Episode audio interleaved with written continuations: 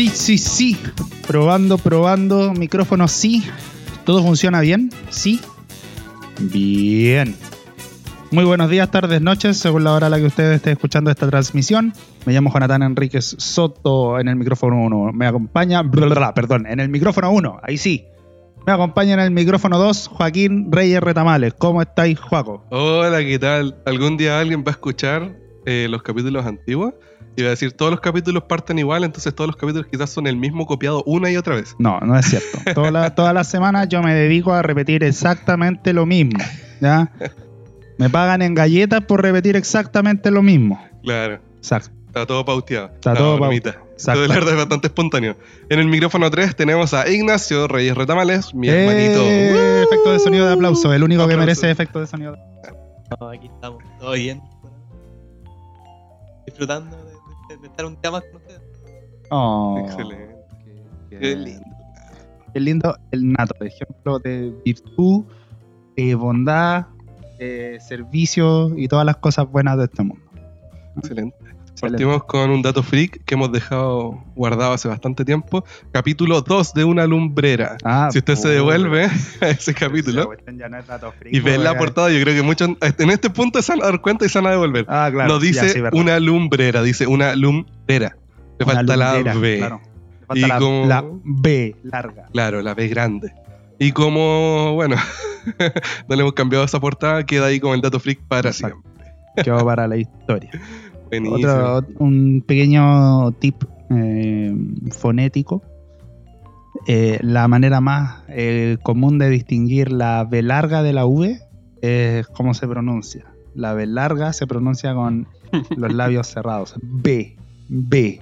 Mientras que la V se pronuncia con la boca abierta. B, B. Ahí hay una diferencia, ¿viste? B, B. Claro, B. si vieron al joven haciendo caras en este momento, se bastante. Bueno, todo sea por la pedagogía. ¿no? Claro, una lumbrera desde su quinto capítulo ahora, siendo No, a- también... a- además enseñamos lenguaje, po, cacha. Yo a duras penas aprendí español, así que. Dato freak sobre mí, yo aprendí a poner tildes en cuarto medio. Antes no sabía poner tilde.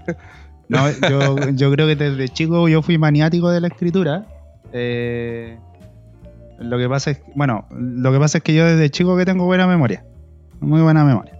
De hecho, la tía en el jardín, todavía me acuerdo, la tía del jardín Mickey Mouse, era un jardín arriba, no sé si estará vivo, parece que ya ese jardín. Eh, y la tía eh, reconoció en mí que tenía buena memoria. Le dijo a mi mamá, su hijo, por lo menos hasta la enseñanza media, tiene asegurada la educación, que tiene buena memoria. Y así fue, pues. Pasé toda la educación a pura memoria, pero no aprendí nada. Todo solo memorizando todo. No, mentira. Así que las palabras me las memorizaba, me, me memorizaba como eran, y después nunca más se me olvidaron, po. Así que igual eso provocó un efecto adverso que ahora veo un error ortográfico y, y- y me perturba. Que, no, pero ¿por qué? Así. eh, Sí, te viste en Facebook así como Sí. sufriendo por falta de Sí, en la, en la reunión también. A veces veo en las PPTs que tú pones los himnos, as- así como errores ortográficos. así. Ah, ¿Por qué? Ya, pero eh, Sí. algo, en verdad, algo es lo que Dios tiene que tratar. A último dato freak, eh, es muy chistoso porque estuve viendo las estadísticas. El programa anterior fue el segundo más escuchado, el primero fue el Oh. primero. ¿Ya? Pero lo chistoso es que la estadística me marca las personas que empezaron el video y estuvieron hasta 60 segundos escuchándolo, los que estuvieron más de 60 segundos, si no me equivoco. Y es chistoso porque hay un montón de gente que como que lo parte y lo deja ahí botado o que lo escucha un poquito pero nunca los termina. Entonces, las estadísticas de la gente que lo ha iniciado son bastante, pero los que los terminan son muy pocos. pero yo creo que es porque terminan así como ya escuchan la musiquita final y listo, paran el video y digo el, el, el, el Spotify y eso, se acaba. Así que Dato Freak, eh, eso. Las estadísticas son muy chistosas, de repente. Tal vez tenemos que hacer un programa que sea lo. Toda, toda la hora diciendo sí, sí, sí, probando, probando el micrófono, sí. Bueno, que Claro. estemos hablando como cotidianamente y dejamos los micrófonos encendidos. Bueno, me pillaste un poco ocupado. Estoy comiendo una delicia. ¿Qué estás comiendo, Jonathan? Hoy día nuevamente nuestro auspiciador nos acompaña. Redoble de tambores, eh, carnavales, sí, súper, eh, importa, bronce, eh, platillo. Que solamente va a poner redoble de tambor en el. Sí. Cookies, las mejores galletas de todo Valparaíso y me atrevo a decir que de todo Chile. Carilú Cookies preparadas con una receta especial. Está Muy rica. rico, muy rico. Estas ricas galletas eh, aceptan todo medio de pago, aceptan efectivo, débito, tarjeta de crédito. Hacen, bueno, cuando se levante todo este tema de, de la cuarentena y eso, hacen envíos a todo Chile. Así que no se quede sin probar las exquisitas galletas Carilú Cookies. La puede encontrar en Instagram, en la cuenta arroba carilú-cookies. Carilú con K, guion bajo C-O-O-K-I-E-S. Y hoy día se pasó con el diseño. Tenemos sí, un diseño personalizado.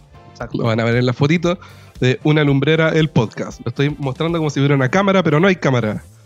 Así que están muy bonitos. Gracias, Carilu Cookies. De hecho, se, están tan hermosas las galletas que hoy día sí que me da pena comerlas. Pero, me las voy a comer igual. Estas sí tienen la B larga. ah, sí. De hecho, de hecho, eh, de hecho, la dueña me dijo, hay una, hay una de las galletas que no tiene la B larga. ¿En serio? Me dijo, no. me engañó. Mucho. Pero hubiera sido chistoso que hubiera sido así. Así que, eh, de, bueno, de hecho el diseño de las galletas eh, pasó hoy día, así que vamos a... Se ganó en verdad la, la foto de portada de- en el capítulo de hoy. Y le vamos a poner, pongámosle ahí también ahí. El Instagram, Todo, no, claro, se pasó. Una foto, Carilu Cookies se pasó. una- foto de la galleta, de la cara, en su casa, la cuenta del banco, todo. Todo, todo, todo, todo. Grupo sanguíneo, todo. Muchas gracias a nuestra hermana que hizo esta galleta. Gracias, Karencita. Te pasaste. Muy bueno. Y muy buena. Y- pero no puedo seguir comiendo porque tenemos que hablar y Verdad. no nos vamos a quedar todos De callados hecho, yo me voy a quedar con la galleta acá en la mano toda la transmisión. hasta que terminemos esta parte. Exacto. Exacto. Bien, Buenardo. pues. ¿Qué han hecho durante la semana, cabrón? Eh, mi rutina semanal va en estudiar, jugar Minecraft y ver anime. Esa es mi rutina semanal. Nato. Yo con teletrabajo empecé a ver Star Wars de Mandalorian. Mm. Y eso por ahora. No, no, no tengo mucha panorama. Ya. Eh, ¿te la- ¿Estás ahí en práctica? No, no, no. Estoy trabajando. Uh, Nato se convirtió en un asalariado. Sí. Al momento sí, pero. Empiezo a trabajar cuando todos dejan de trabajar. Yo diría que Qué buen momento, de hecho. Yo diría que o sea, sí, tú momento. puedes encontrar O pega sea, ahora. yo lo veo por la experiencia laboral nomás. Ah. Eh, teletrabajo es como estar en mi casa haciendo un trabajo de universidad, entonces no es mucha la diferencia. Trabajando en Ah, pijama, no es lo mismo. Verdad, Verdad, toda la razón. En mi pega, bueno, a mí me dejan ir con ropa de trabajo a la pega. Como ropa de trabajo. Uso y zapatos de trabajo. Bueno, no, no tan así, Con pero, casco. pero ir con jeans, ¿cachai? Con el mismo polerón, ¿cachai? Me da risa porque, bueno, hasta hace unos años atrás, yo me acuerdo que, bueno, el tema de la, de la ropa en la iglesia siempre ha sido como, especialmente la, la- como el, el tipo de corte de iglesia a la que pertenecemos. ¿eh? Bueno, para quienes nos escuchan, nuestra iglesia es, pucha, yo diría que es de un corte tradicional, pero no tanto. Mm, Es un híbrido medio extraño. Sí, yo no diría Claro. que es conservadora, No, en el, al menos en tema de la ropa. claro. No, y en, en temas teológicos tampoco es como extremadamente conservadora. No es fanatismo tampoco. Eso, sí, yo diría Mm, No, eso. no cae en eso.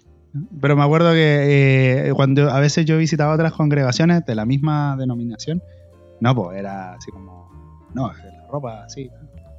Y, y usted, y usted, no, usted acaso iría a su trabajo con cualquier ropa, y yo lo veo hoy en día, eh, sí, pues. Ahora sí. Sí, pues me deja, voy con pijama. Entonces, como, no, pues, un- igual de presentable que uno va al trabajo, uno tiene que ir a la iglesia. Yo decía, chita, el hermano que trabaja de uso táctico, ¿cómo lo hará? Entra disfrazado de hombre rana a la iglesia. Claro. O el minero, imagínate el minero. O el Con que, casquito, ampolleta. El que trabaja de fumigador. ¿sí? Entra a la iglesia así, ah, con su mochila de fumigación. Por el cazafantasma. Claro. Igual en una iglesia católica sería como. sí, Yo creo que sería bien recibido. Porque en el Mm. momento que el curita dice el agua bendita, ah, se para ahí el fumigador y lo, lo rocía a todos. No, está. Están todos bendecidos. Ay. Me imagino el Nato ahora como está trabajando en pijama, proponiendo para la próxima vigilia de la Jumen, de los jóvenes, hacer una pijamada en vez de vigilia. Eh, claro, exactamente. Una, Una pijama party. Claro. Eh, he visto varios eh, bueno, contactos en redes sociales que están con esto de clases online. ¿ya? Yo he visto que es bien frecuente es- esto, que el profe pregunta si se escucha y el, el alumno está acostado con el celular al lado. Sí, profe, sí se escucha. Sería algo parecido. Confirmo. Confirmo que es verdad. Eh, Yo no he tenido clases online. Yo sí. no tengo clases, pero. Así que bueno, eh, en la pega me dejan ir así como- yo, como yo quiera. Así que cada vez que me pregunten, "Oh, ¿usted acaso iría, eh, usted acaso al trabajo va como quiere? Sí, lo voy a decir. Sí, sí, voy como yo quiero. Sí. Eh, y esta semana me avisaron que tengo que volver, pues. Oh, qué rico. F. Tengo que volver. Así que igual me asusté un poquitito. Bueno, un poquito. Solo un poquito. Igual me dejaron ahí en. Mis papás me dijeron, ya toma ahí, tenía el auto. Anda. Un, un poco más seguro. Claro. La visión de los papás es muy diferente a la de uno, po, ¿cachai? Porque yo decía así como, oh, pucha, pero es que uno igual tiene, tal vez eh, por temas de sociedad o de generación, en la cabeza este discurso de no, que, que el bienestar personal, o sea, o que el bienestar físico es como por sobre el dinero, ¿cachai? Mm. pero el punto de vista de los papás, eh, no es que sea diametralmente opuesto, pero lo ven como, es que hijo, si es que no trabajáis no te podéis sustentar. Claro. ¿cachai? Bueno, que no deja de ser cierto. Bueno, Igual seguimos siendo carga de nuestros papás. Claro. Sea, Jonathan vive en la casa. Claro, exacto, yo vivo en la casa, así que en el fondo es como... Pero mi- mis papás apuntan a otra cosa que era, o sea, me, me apuntan, cada vez que converso de este tema con ellos, como que apuntan a otra cosa, que es como el tema de, ya, pero es que hay que cuidar el trabajo, ¿cachai? Mm. y es como que en el trabajo en el fondo uno puede desarrollarse la cosa. Eh, hay una diferencia, o sea, yo al menos noto una diferencia generacional ahí, ¿cachai? Claro. Es como de los papás viendo el trabajo como, de hecho, como podéis trabajar, po, ¿cachai? El mismo conflicto que tiene nuestra generación de, ay, que no me gusta la pega que hago, ay, es que tiene poco significado. Para nuestros padres es totalmente diferente ese conflicto. O sea, no existe de hecho ese conflicto. po. Es como, tenéis pega y listo. Como confórmate con eso. Sí, hay, hay hecho, ¿Cuánta no. hay gente que no tiene? ¿Cuántos Ah. niños en África no tienen que comer? Es como eso mismo, pero... Claro. Pero de hecho, igual en los campos lab- laborales que no estén saturados, eh, incluso en esos es difícil eh, estar así como diciendo, ay, no me gusta esta pega, me voy a otro. Mm. Yo, por ejemplo, mi campo laboral no está saturado. Ya. O sea, está saturado a, a nivel empresas grandes, ¿no? pero todas estas empresas que trabajan en el sur, en la salmonera, en todo este tipo de ¿En, cosas. en- en qué trabajáis? Para Yo, o sea, yo estudié, egresé de Marina Mercante. ya, Entonces mi pega es navegando, piloteando buques. ya. Y todo el tema de seguridad. Claro, Fumar Como- pipa, como Popeye. como Popeye. Tener un ojo cerrado. claro, entonces en mi campo laboral no está saturado en el sur. Ya. Pero aún así, uno no puede andar paseándose y paseándose. po. O sea, en un momento así como que vaya a llegar y te vas a dar cuenta que no tenéis pega y en el mes cooperaste. po. O sea, yo, yo sabía de gente así como que dicen, no, sí, sí, yo me voy de acá y voy a encontrar pega al tiro. No, po. la gente, la gente que lo ha hecho bien se asegura con una pega antes y después renuncia a la anterior. Claro. Entonces nosotros tenemos igual como eso de que, ay, si no me gusta me voy. Chao, me voy, no me gustó. Pero no es tan así la realidad, pues. De hecho. En todos los campos laborales. Claro. Es como, no, yo estudié medicina, me voy a encontrar pega en cualquier lado. Mentira. Te va a costar un mundo también encontrar pega, igual que cualquier otra persona. Hay que tener ojo con eso. Yo creo que también, eh, bueno, es que durante todo este tiempo igual he podido reflexionar harto en el tema. Yo creo, yo creo que igual obedece a que, en cierta forma, nosotros tal vez queremos encontrar el final de nuestro destino ya. Mm. Y no entendemos que tal vez la vida es una carrera de largo aliento. Eh, que las experiencias, de hecho, eh, o que la vida también está construida de momentos en los que uno vive o estancamiento o, o vive momentos de, ah, no, no sé, La vida es como una caja de bombones, diría por esto. ya como eso. Corta para lo mejor. No, mentira. Eh, es. Oh, no me acuerdo qué era lo que decía. Eh, nunca sabes, con lo que te te vas a puede- encontrar. eso. Era la- lo que decía la mamá de Forrest Gump. La película Conoces a Forrest Gump. ¿Se llama así en el original o no? ¿Conoces a Forrest Gump? No tengo idea, es buena nomás la película, pero nunca la he visto completa. Teniente Dan. Muy... Una película. Gump, ¿cuál es tu mayor objetivo en el ejército? Hacer todo lo que usted diga, mi sargento.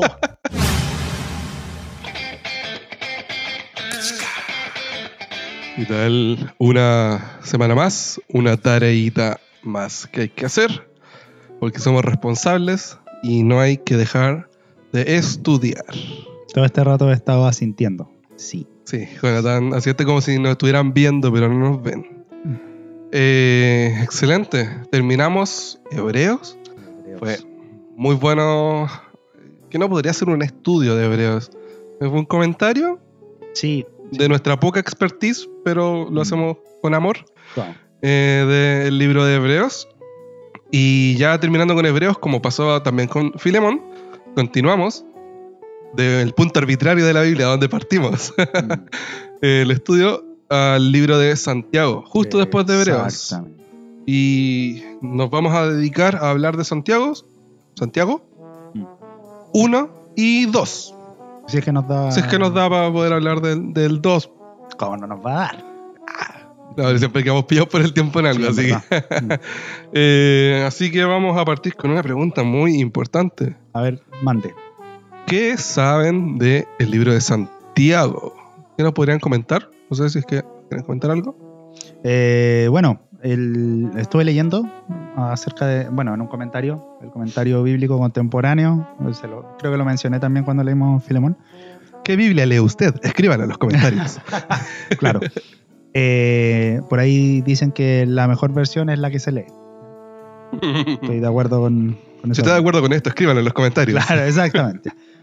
Eh, Santiago, hay varias eh, como a ver, hay varias teorías acerca de quién es el autor de Santiago. Porque Santiago es una palabra compuesta. Claro. De San y Tiago, Exacta.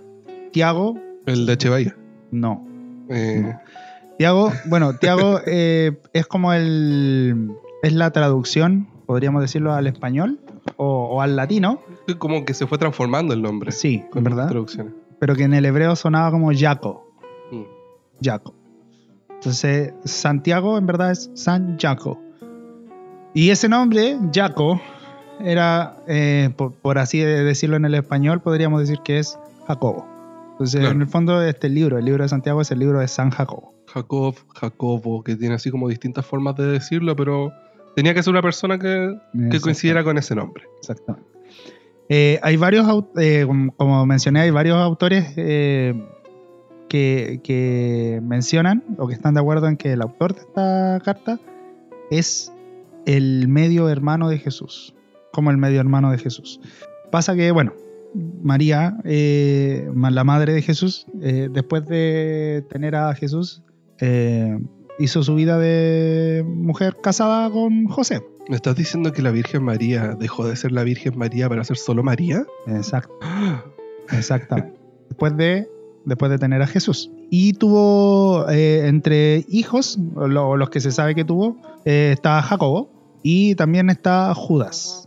Claro, No el Judas Iscariote, el es otro Judas. ¿ya? Exactamente, el hermano de Jesús. Si no me equivoco, Judas escribe también una epístola. Está también en la Biblia, si no me equivoco. A menos ¿ya? que sea otro Judas que coincide con los nombres, porque tenían como una lista de 10 nombres nomás que podían ponerse en ese tiempo. Exactamente. En el libro de Hechos se menciona acerca de un concilio que tuvo la iglesia. Y en ese concilio aparece el autor, Jacobo. ¿ah? Jacobo aparece ahí en un momento del concilio para poner orden y decir, ya, a ver, suficiente. ¿no?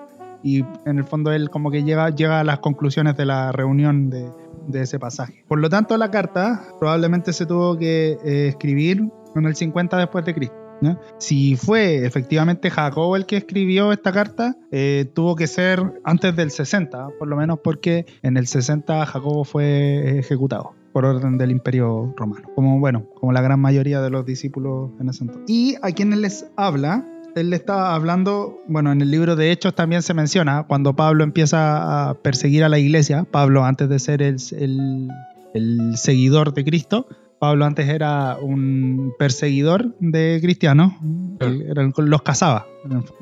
Como que iba de ciudad en ciudad, investigaba dónde se reunían, invadía esas casas y, algunos los mandaba a la cárcel, a otros los, exactamente, a otros los ejecutaba públicamente y así. Durante ese periodo de persecución, los, eh, los cristianos, los judíos especialmente, porque en un principio la fe cristiana se, se difundió solamente entre los judíos y fue Pablo, de hecho, el que el primero en predicarle a los gentiles, o sea, a los no judíos. Pablo es el primero en predicarle a, a ellos. Medio plot twist. Sí, sí, impresionante. Porque Claro. de- Eh, la persona que menos pensaban que iba a llevar eso a los gentiles fue el primero. Sí, exactamente. Eh, pero antes de que ocurriera ese cambio en la vida de Pablo, eh, Pablo fue el que provocó también en su anterior vida de no creyente, fue el que provocó precisamente la persecución del pueblo cristiano. Entonces los cristianos tuvieron que eh, huir, en el fondo. Tuvieron que dispersarse por toda Asia y parte de Europa. A estos, Pablo- el hermano Jacobo les está escribiendo cuando dice a las doce tribus los creyentes judíos que están dispersos por el mundo. Hay que entender que en ese entonces mundo no estaba pensando en, en América. América, no se descubría en ese entonces. Entonces lo- la idea que ellos tenían de mundo era Europa, Asia y el norte de África. Claro. ¿no? Probablemente tampoco hayan llevado, a- a- perdón, Asia, Asia occidental. Claro. Dudo mucho que hayan llegado a, qué sé yo, a China o a Algunos podrían haber Mongolia. llegado, pero seguramente ni le iban a dar bola ahí. Claro. Hay algunos, algunas, eh, creo que hay algunos escritos, habría que revisar eso, que mencionan que alguno de estos apóstoles llegó a, a India. Sería bien interesante saber Pero, qué pasó ahí. Claro, es como de, de ese, de ese sector surgen casi todas las religiones occidentales, entonces tratar de mezclarse con las religiones orientales iba a ser complicadísimo. Mm. Eh, eso es lo que eso puedo mencionar acerca del contexto. Buenísimo. No sé, Ignacio, algo que nos quieras comentar. Me llama bastante la atención que en el primer capítulo encontramos eh, mucho contenido ¿Ya? en breves versículos. O sea, como que habla de muchas cosas, como muy compactas. Y que de ahí empieza a desarrollar mejor el tema capítulo tras capítulo. Eh, pero el contexto general del libro, o la idea a la cual eh, se quiere referir en todo el capítulo, es a cómo llevar el Evangelio de Jesucristo a la práctica. Y eso ha generado conflicto, incluso, si no me equivoco, a, por ejemplo, uno de los precursores de esta, de, ¿cómo se llama? Del, de la reforma protestante, que fue Lutero. Que este libro le provocaba conflicto por el contenido que tenía. Y así también este libro ha sido también discutido de que si tiene o no inspiración, si es que deberíamos incluirlo o no en los cánones eh, actuales de la Biblia. Eh, pero está. Y si está, nosotros entendemos Sí. que hay que De estudiarlo hecho, igual. de hecho, Lutero lo llamaba el libro de paja. En alusión a que, así como decimos nosotros hoy en día, cuando algo no es útil, oye, ¿y este libro? No, lo usé de leña. Así como, no, lo tiré al fuego para que me prendiera el asado. Claro. Ya, Lutero se refería hacia el libro de Santiago como el libro de paja, Mm. no un libro que no sirve para nada. Claro. Y el primer tema que, que toca el libro al iniciar es la sabiduría. Exactamente. Entre Bueno. paréntesis. Adelante. Entre paréntesis. Eh, solamente para, para cerrar el punto anterior, que pareciera que uno. Ah, entonces el libro de Santiago no hay que considerarlo. Mm. No. De hecho, el libro de Santiago, ¿cuál es, en el fondo, qué fue lo que, lo que provocó en verdad que no fuese como eliminado del canon? No es que estuviera en el limbo, así como, oh, estamos, sino que el libro de Santiago es coherente finalmente con la enseñanza bíblica. En Santiago 1.18, de hecho, dice, Él por su propia voluntad nos hizo nacer de nuevo por medio de la palabra de verdad que nos dio, y de toda la creación nosotros llegamos a ser su valiosa posesión. Ese texto fue clave para, para eh, dejar en claro que este libro forma parte de un canon, forma parte de una coherencia, en especial por la parte de nos hizo nacer. ¿Qué otros libros mencionan el hecho de que Dios nos hizo nacer de nuevo? Eh, el Evangelio de Juan. Cuando Jesús habla con Nicodemo, le dice, Claro. tienes que nacer de nuevo.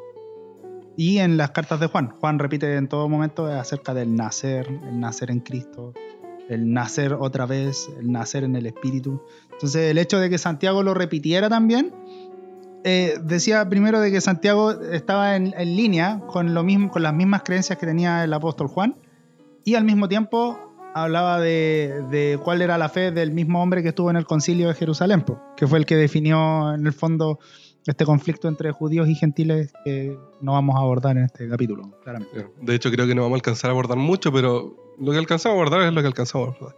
De hecho, hay algo que me llama la atención, que encontramos en los evangelios, que es un pasaje eh, muy curioso donde Jesús vuelve a su tierra con su familia y los que le recriminan así como, no, ¿y cómo vas a ser tú el, el elegido por el Señor?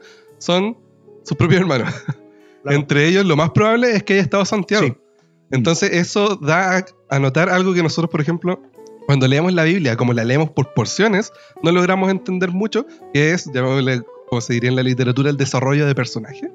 Claro. Mm. Eh, lo que en la realidad sería como el cambio que se generó en la percepción del Evangelio y de Cristo de su Mm. propio hermano. Claro. Porque vemos que en, el- en los Evangelios, cuando Cristo estaba acá en la tierra, su visión de su obra era muy distinta a la que vemos ya más maduro, entrado ya a ser un, un precursor del Evangelio, a los que estaban en la dispersión. Y es muy curioso, es como un dato freak sobre Santiago. Cabe destacar también que, bueno, de hecho en la crucifixión de Cristo no se menciona nada acerca de sus hermanos. No, solo sobre su madre y Mm. algunos de los discípulos. En algunos de los evangelios, si no me equivoco, habla como, pero como muy, muy solapadamente, como ahí estaba la madre, Claro. los hermanos de Jesús. Pero no se menciona claramente que él tuviera una intervención. Que- Entonces, podemos ahí quizás asumir dos cosas. Uno, que con el tiempo los hermanos adquirieron sabiduría de parte de Dios. Y otra, que los hermanos vieron cumplido todo lo que decía Cristo a través del testimonio de su muerte. Y ahí recién, con ese testimonio, eh, pudo haber un cambio en, su, en sus vidas. Y ahí los vemos después más adelante en el, en el texto. Bien, ahora tú estabas mencionando algo.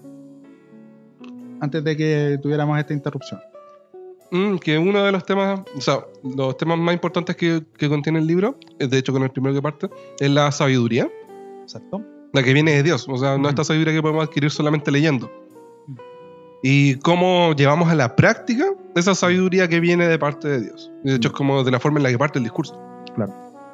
Ahora, eh, hay que considerar que a mí me llamó la atención algo que leí también en el comentario. Es que, a ver, obviamente los judíos, al ser dispersos, llegaron a contextos donde había distintos, distintas líneas de pensamiento. Durante ese periodo fue también el auge y el surgir de los gnósticos, no los agnósticos, no, los, gnósticos de esa época, eran, en el fondo eran como, podríamos decir, una línea de fe total y completamente diferente, a pesar de que ellos no, por así decirlo, no, no fuese una, un culto lo que hubiesen establecido. ¿eh? Eh, pero en ese tiempo surgieron eh, grupos como los gnósticos, como los epicúreos, eh, como los sofistas.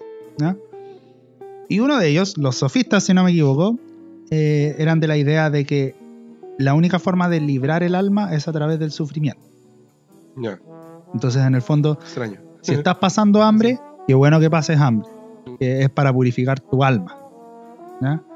O si estás, eh, en fondo, si estás, eh, si estás siendo azotado o te, o te están, no sé, po, están persiguiendo, en el caso de los mismos judíos, eh, es para purificar tu alma. En el fondo, como planteando que el sufrimiento es lo que te va a hacer bien.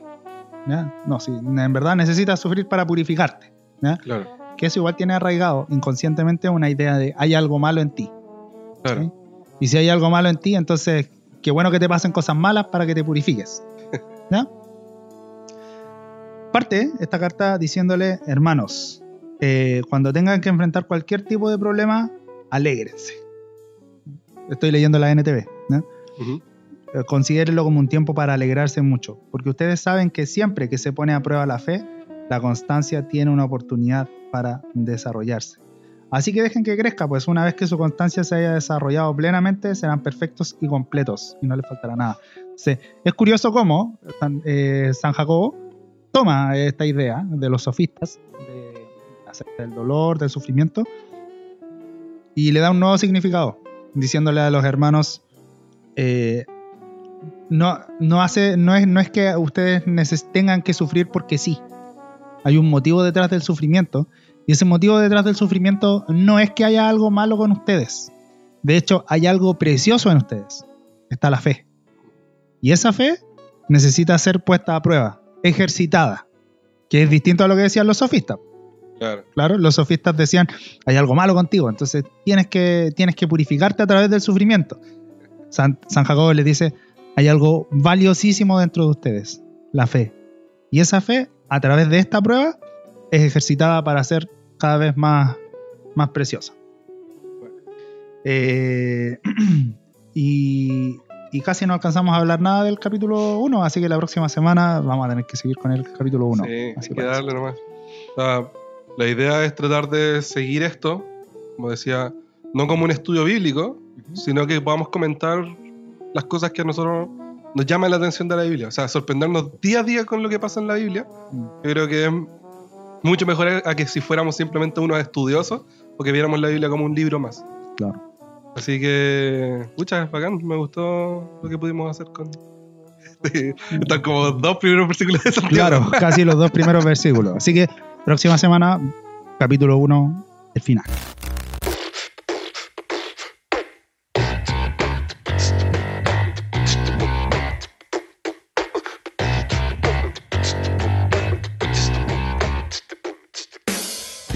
¿Qué tal? Hoy estamos grabando hoy día en un horario distinto. Estamos con el sueñito cambiado. De hecho, Jona se está quedando dormida y Jona, despierta. Digámoslo todos juntos. Acompáñenme. Escriban en los comentarios. Jona, despierta. No, sí estoy bien, estoy bien. Dale, dale like y suscríbete. para, para más videos así. Revívanme, revívanme, por favor. Cada Denme comentario, likes, los, les- los necesito para despertar. Cada like es una cachetada al Jona en la cara. Claro, exactamente. Eh, buenísimo. ¿Saben que estuve eh, pensando? No, Oh, no, no había. Partimos mal. Estuviste pensando. Estoy- Sí. Es que estoy tratando de reactivarme. No, no, sí, esa es la novedad. Estuve pensando. Ya. Listo. Muchas gracias. Este fue el programa del día de hoy. No, no, no, es que nosotros siempre nos craneamos en qué hacer o de qué hablar en este bloque. Sí. Y es complicado. Sí. Y bueno, una de las cosas que pensé que podíamos conversar, dentro de las miles de cosas que quizás podemos conversar, pero no somos tan eh, expertos o quizás no somos tan buenos. Yo creo que eso es lo que pasa. Hay muchas ideas de temas, pero en ninguna, al menos yo, yo no me siento experto en ningún área. No somos habilosos en esos temas. Sí, exactamente. Hoy me atoré, perdón. Hablemos de algo en lo que seamos expertos. Jugar. Hot dogs Ah, completo. completos. Picas de Valpo. Ya, claro. Las picas que están en Las Valpo. picadas que están en Valpo, exactamente. ¿Cómo hace usted el completo? ¿Le echa el tomate abajo o se lo echa arriba? ¿Nunca han ¿Cómo? visto? Eh, ¿Arriba de la palta? No, ¿quién hace esa aberración? Doggies. Hay gente que lo ha, le echa el tomate debajo de la vienesa. Ah, también. No, vamos a pegarle. No, chao, ¿quién- ¿quiénes son? No, Ya, no, pero el tema, de No, verdad. Es una broma, ya este programa no promueve la violencia en ninguno de sus tipos. Sí, ninguna. Ninguno. Pero no hagan eso. Ahora a mí no me gusta el tomate, así que me evito ese problema. Te voy a ir a pegar. No, mentira. No, mentira. No, el tema que había planteado hace bastante tiempo, cuando participaba con el grupo bíblico universitario en la Universidad Andrés Bello, hicimos una dinámica con, los- con la gente de la universidad. Nos pusimos en la entrada de la universidad ¿Ya? para molestar a todos los que estuvieran pasando por ahí. Ya. No, mentira. Nos pusimos en la entrada de la universidad con una pancarta que decía reacciona. gratis. No, no completo gratis. decía reacciona. Ya. Y era una dinámica bastante entretenida donde habían tres palabras en la eh, pancarta que pusimos y decía Jesús, ¿Ya? Dios, Iglesia. Ya. Esas tres palabras solamente en una pancarta grande. Y en una mesita, muchas reacciones de Facebook. Ustedes saben las re- reacciones de Facebook, el me gusta, la manito, el me encanta, el corazón. Yo estoy haciendo gestos acá. Claro, pero en el fondo, el, claro. eh, claro, el me entristece, el me enoja y no sé cuál más, me asombra. Ahí la otra. Son puras caritas Claro. o iconos. Claro, iconos. son caritas, son emojis que le dicen ahora los, los lolos. ¿Cómo se llaman los, los generación Z? Sí, creo. Tú eres generación Z, po. No, no, no, yo soy boomer. no, soy millennial. Todavía me mantengo, o sea, estoy en el límite de los, de los millennials. Ah, ya, ok. De hecho, depende de quién lo vea, soy millennial o, o otra cosa, que no me acuerdo cuál es. Ah, ya. Ah, pero da lo mismo. Anyway. Eh, bueno, los lolos le dicen emojis a esas caritas, o esas Ujú. cosas que ponen en sus redes sociales. Y la idea de esto era que la gente tomara una de estas reacciones, si quería podía escribir algo atrás, y pegarla en las palabras que estaban ahí. Jesús, Dios, Iglesia. Y nos dimos cuenta de algo, sin ser expertos estadistas, Ya. estadísticos, no sé cómo se dice eso. eh, nos dimos cuenta de que en la parte de Jesús habían diversas reacciones, pero la que más predominaba era el me gusta y el me encanta. Curioso, muy curioso. El segundo, que era Dios, tenía reacciones eh, variadas. Entre todas, había me entristece, me enoja, me encanta, me gusta, de, de todo, me asombra. Y el de la iglesia, en su mayoría eran me enoja y me entristece. Y algunos creativos que pusieron unos me gusta, pero dados vueltas con la manita hacia abajo. Ah, ya. Pero muy creativos esas personas que hicieron eso. Entonces, el tema en general al que quería apuntar era a cómo eh, la gente normal, común y corriente con la que interactuamos todos los días, reacciona a Dios, Jesús, a la iglesia. como conceptos. Claro. Entendemos que Dios y Jesús son tres, o sea, Dios, Jesús y el Espíritu Santo son tres personas de un mismo, de una misma persona, Claro. que es en general Dios, pero aquí se refería a Dios Padre, al que encontramos en la Biblia, y a Dios Hijo como Jesús. No sé eh, qué les parece, qué, hay, que quieren comentar, o si es que algo les llama la atención de este experimento que hicimos esa vez. ¿A ti te pegaron algún sticker?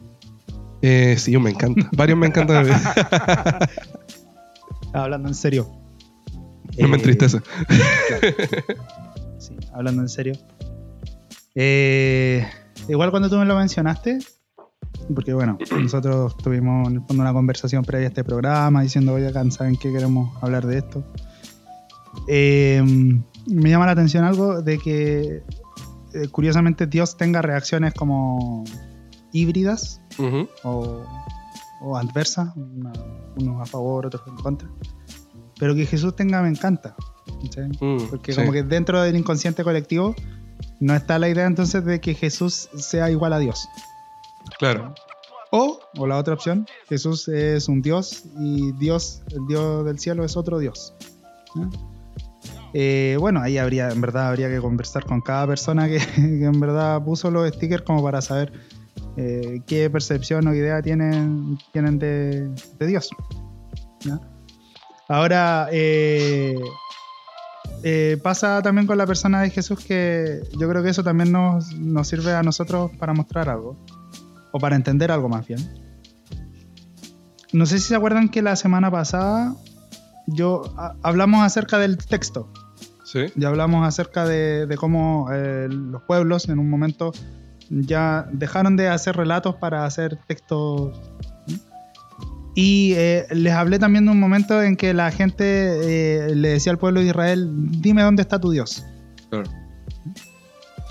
Y que lo único que ellos podían mostrar era en el fondo lo que Dios ha hecho. Ujú. Pero lo que Dios ha hecho tiene estrecha relación con cada persona. Entonces, se- no, lo, no lo dije la semana pasada, porque se, se me ol- en verdad como que no lo había digerido, hasta que en la tarde veo a un amigo con quien leímos juntos este texto, que en su iglesia predica sobre este tema y menciona lo siguiente, parafraseando. Eh, si quieres que te muestre alguna representación de Dios, lo mejor que tengo para mostrarte es mi vida. Es lo que Dios ha hecho conmigo. No tengo una foto, no tengo una escultura, no tengo un, no tengo una representación artística de Dios. Lo mejor o la imagen más fiel que tengo para mostrarte es mi vida. Y eso en cierta forma tiene sentido con, con muchos pasajes en la escritura que hablan acerca de vosotros sois cartas abiertas, leídas por muchos. La gente entonces tiene una percepción acerca de Jesús ¿no? y tiene una percepción acerca de Dios. ¿Cuál es la, de qué uno puede pensar "Mm, y de qué manera podemos hacer que la gente cambie su percepción acerca de Dios? Y yo me acuerdo de lo que hablamos la semana pasada. Mm, Mira, si quieres conocer a Dios, lo mejor que te puedo mostrar es mi vida. claro. ¿no? Y con todo lo que eso implica. O sea, conocer los defectos, pero conocer también las virtudes y conocer la obra, lo, lo que Dios ha hecho, los milagros, las sanidades. eh, y la mejor, finalmente, la mejor manera de predicación, yo estoy convencido de que es yéndote a vivir con gente que no cree. No, pero- Compartir espacio. Claro, pero de hecho, por ejemplo, eh, una de las reacciones más comunes que hay eh, hacia la figura de Jesús y hacia la figura de Dios es la que encontramos a través de la cultura popular. Ya. Porque, mira, es muy raro que nosotros vayamos al texto original para saber algo si la cultura popular no nos puede entregar así súper fácil. Claro. O sea, nosotros aprendimos mucho mirando y escuchando, sobre todo televisión, en internet, YouTube, todo. Instagram es reflejo de eso. también. Instagram, Mm. sí. En Instagram tú puedes ver algo y, oh, esto se volvió una verdad para mí. Claro. Sin conocer la fuente, sin ir al, a quizá al texto original. A mí me pueden decir, no, si Sócrates escribió tal cosa y dijo esto, pero te conté que Sócrates no escribió nada. Mm. Entonces, como, pucha, no, pues.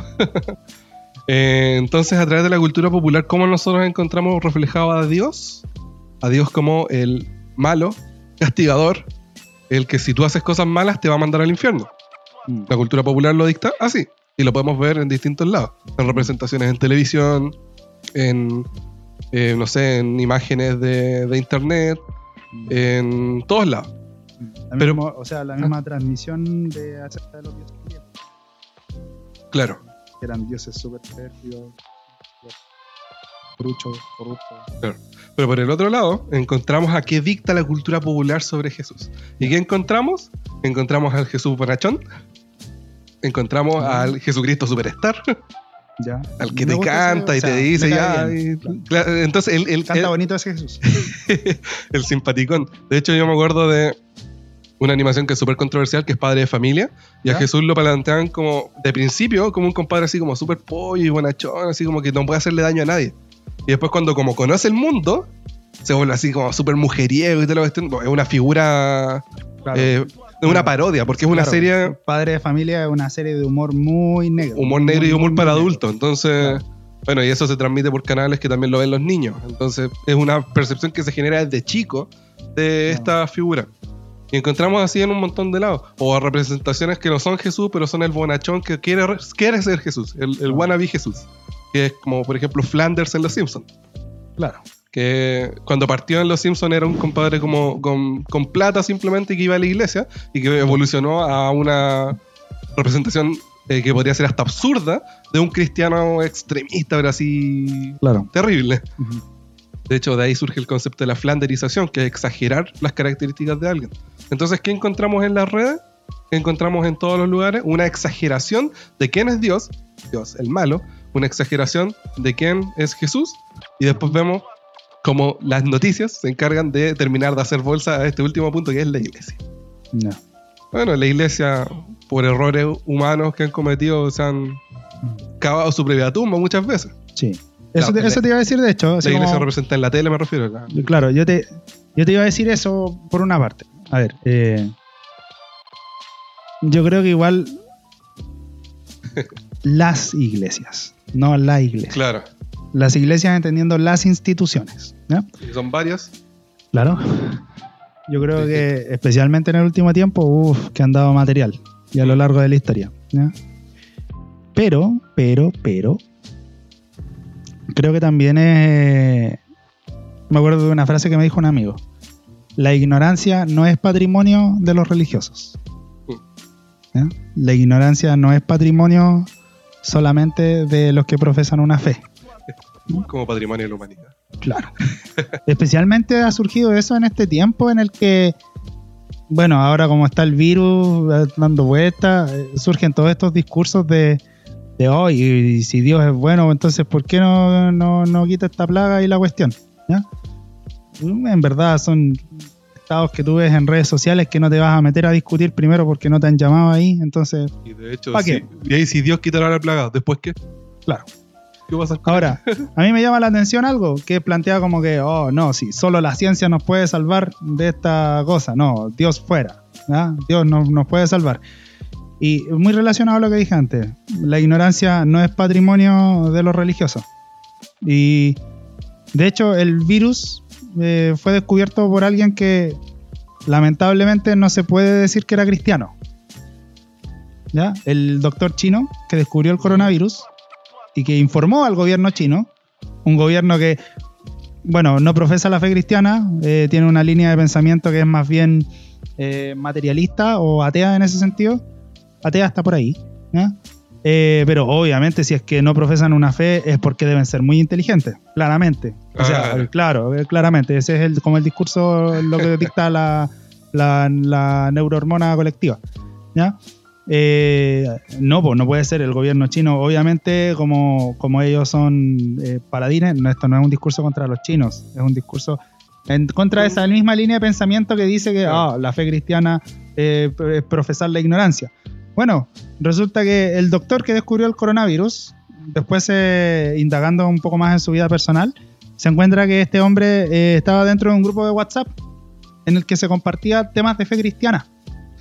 ¿Cachai? Entonces, no podemos decir lamentablemente que es cristiano, porque uff, China tiene unas libertades de culto que uff, te morís, po, obviamente, ¿ya? Así que no podemos decir que era cristiano. Y claramente estaba en el grupo de WhatsApp, y si era doctor, claro, estaba en el grupo de WhatsApp para, para hacer mofa de, los- de los creyentes que estaban ahí en ese grupo. Ya, en estos momentos voy a apagar mi sarcasmo. y sacamos modo de off. Claro, voy a apagar el sarcasmo. Y, y ahí hay claramente una falta de reflexión respecto a, al papel que juega la iglesia y a entender que sí, es verdad, nos vamos a encontrar con agentes negativos en la iglesia, pero nos vamos a encontrar con agentes negativos en todos lados. Claro. Que la ignorancia no es patrimonio de los religiosos, está presente en absolutamente todas las personas.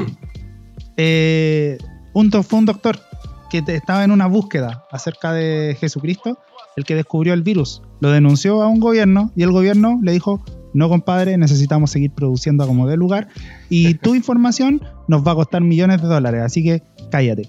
Ese hombre, eh, cuando preguntan así como, oye, ¿dónde está Dios? Bueno, Dios estaba ahí en ese científico, descubriendo el virus.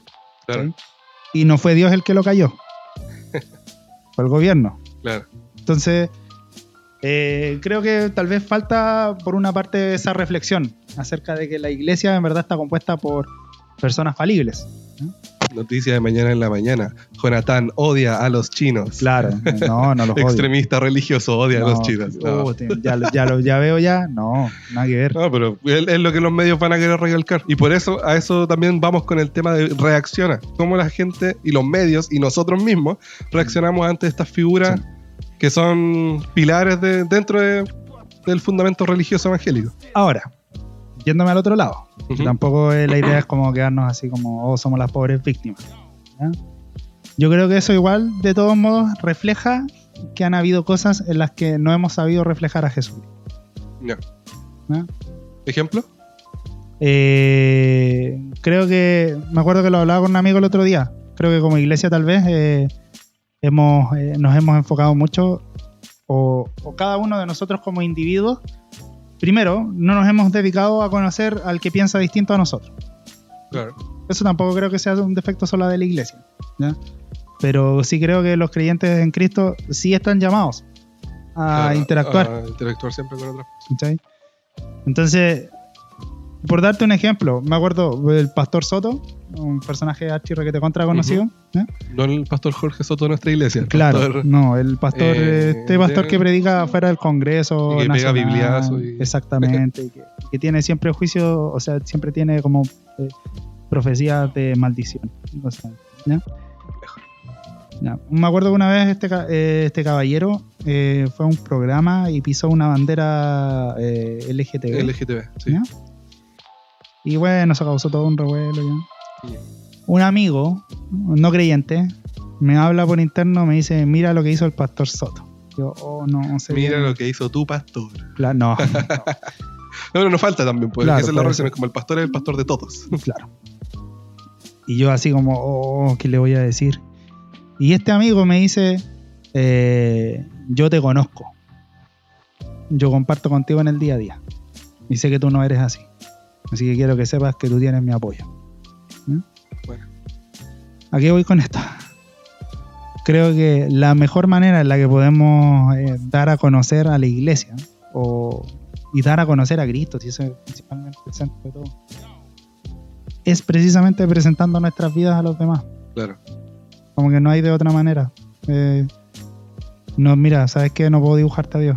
En estos tiempos de crisis no te puedo decir, mira, aquí está Dios. Pero te puedo mostrar mi vida. Y finalmente yo creo que esa es la única y mejor apología que uno puede hacer de la fe cristiana y de, y de finalmente de, del Señor Jesucristo y, y de Dios. De hecho, esta actividad de reacción cae toda en un contexto universitario, donde un par de miembros del grupo, habríamos sido unos cuatro, Ujú. cinco, estábamos parados frente a toda la universidad que pasaba por ahí, que eran compañeros nuestros, y que a ellos teníamos que presentarles el Evangelio a través de lo que estábamos haciendo. Mm. Entonces, claro, al final la, la cuestión no era, ah, reaccionaron, qué bonito. Era Sí. cómo nosotros llamamos el Evangelio a través de una actividad didáctica Mm. y mostrar el Evangelio con nuestras vidas. Yo te lo pregunté de broma en antes, pero ahora te lo pregunto más en serio. ¿Qué sticker te hubieran pegado tus compañeros? No voy a responder eso. No, eh, yo creo que es complejo, porque mi vida universitaria igual eh, ha sido compleja ¿Ya? en compartir el Evangelio. Pero he tenido instancias en las cuales yo creo que habrían compañeros que hubieran puesto O sea, obviamente no todos te van a poner me gusta, pues si ahí Claro, también hay un juego de... a, a mi testimonio. Yo creo que habrían algunos compañeros que hubieran puesto No. al testimonio de poder presentar a Cristo. Pero hay otros que quizá hubieran visto la publicación y lo hubieran pasado de largo. Ah, ya. No, no, no, pero no yo creo estoy- que ni siquiera hubieran reaccionado. A eso me refiero. No, pero no estoy hablando acerca, necesariamente acerca de a tu fe. ¿Cómo hubieran reaccionado a tu fe? ¿Cómo hubieran reaccionado a mí? Sí. Te hubieran escrito comentarios de, oh, qué feo esta persona. Ya, pues en serio, Joaquín. Eh, uf, es difícil. Es, es difícil porque yo no soy de así como hacer muchos contactos y amigos. Yo Los que tenés, mis amigos los tengo creo que contados con los dedos. ¿Ya? Y pucha, sabes que no, no sabría decirte a ciencia cierta, a ciencia cierta cómo podrían haber reaccionado. Si queréis contestar esta pregunta. No, no, no, no, porque me parece súper bien, porque también con esto a lo que yo quiero apuntar de tu pregunta es como patearla hacia también las personas que están escuchando esto. Mm. ¿Cómo en su entorno podrían reaccionar a ustedes? Compartiendo el evangelio o, o ustedes como personas. Claro. Obviamente, con esto, pucha. A ver. El interactuar con personas igual está lleno de prejuicios, po. Entonces, eh, obviamente no todas las personas a uno les van a, le va a causar figura de agrado. Pero eh, en el fondo, eh, sí creo que de una u otra manera hay gente que, que a uno le va a dar así como, oh, me gusta, eh, no por, por lo que uno diga, no por lo que el discurso que uno hable, Por lo que uno puede representar. por lo que uno pueda hacer, Mm, ¿cachai? Claro, Como, ¿sabéis que esta persona no estoy de acuerdo con su discurso? Pero sé que por último con ella puedo dialogar, claro. ¿cachai? O no estoy de acuerdo con el discurso de esta persona, pero eh, en momentos críticos ha estado presente ahí. Rígido. Bueno, yo creo que con esto vamos a ir dejando hasta acá. Daba para largo este tema, Sí, en verdad. Sí. Pero que la idea igual es que ustedes puedan complementarnos todas estas ideas. Mm. O sea, si ustedes quieren comentarnos algo de su propia experiencia, eh, pueden hablarnos directamente a nosotros o escribirlo en un comentario o lo que ustedes quieran, de la forma que ustedes quieran. Y la idea es que nosotros también podamos recibir feedback de esto. O sea, si estamos hablando nosotros, podríamos estar hablando una hora más si queremos, pero no es la idea. Exactamente. No Así tocamos- que- De hecho, no tocamos. perdón, de hecho, no tocamos eh, tampoco el tema de, de las veces en las que sí nos hemos hecho acreedores con justo motivo me enoja. de un menoja. Que yo estoy seguro que no son pocas. Y, y yo creo que sí las tengo en bastantes situaciones de mi vida, así que. Pero, pero como les decíamos, este tema uf, como todos los temas, en verdad. que- Así que ustedes son acá el, el cuarto micrófono, ustedes son los que tienen que también aportarnos. Eh, Van a ser muy, muy. ¿Algo para despedir? ¿Algo que comentar? Ignacio, ¿alguna palabra al cierre? No quiere decir nada. Ya. Eh, Jonas, ¿algo? No, nada, que tengan una muy buena semana, que Dios les bendiga. Cuídense, no salgan, no salgan a la calle si no es necesario.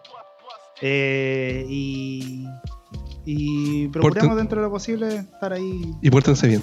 Y pórtense. Ya, genial. Eh, agradecemos entonces a Carilu Cookies que nos acompañó una vez más. Y agradecido Jonathan, agradecido Ignacio. Y que estén muy bien. Hasta la próxima. Hasta la próxima. Chao, chao. Una lumbrera. El podcast. Una idea que se convirtió en un periódico que se convirtió en un podcast.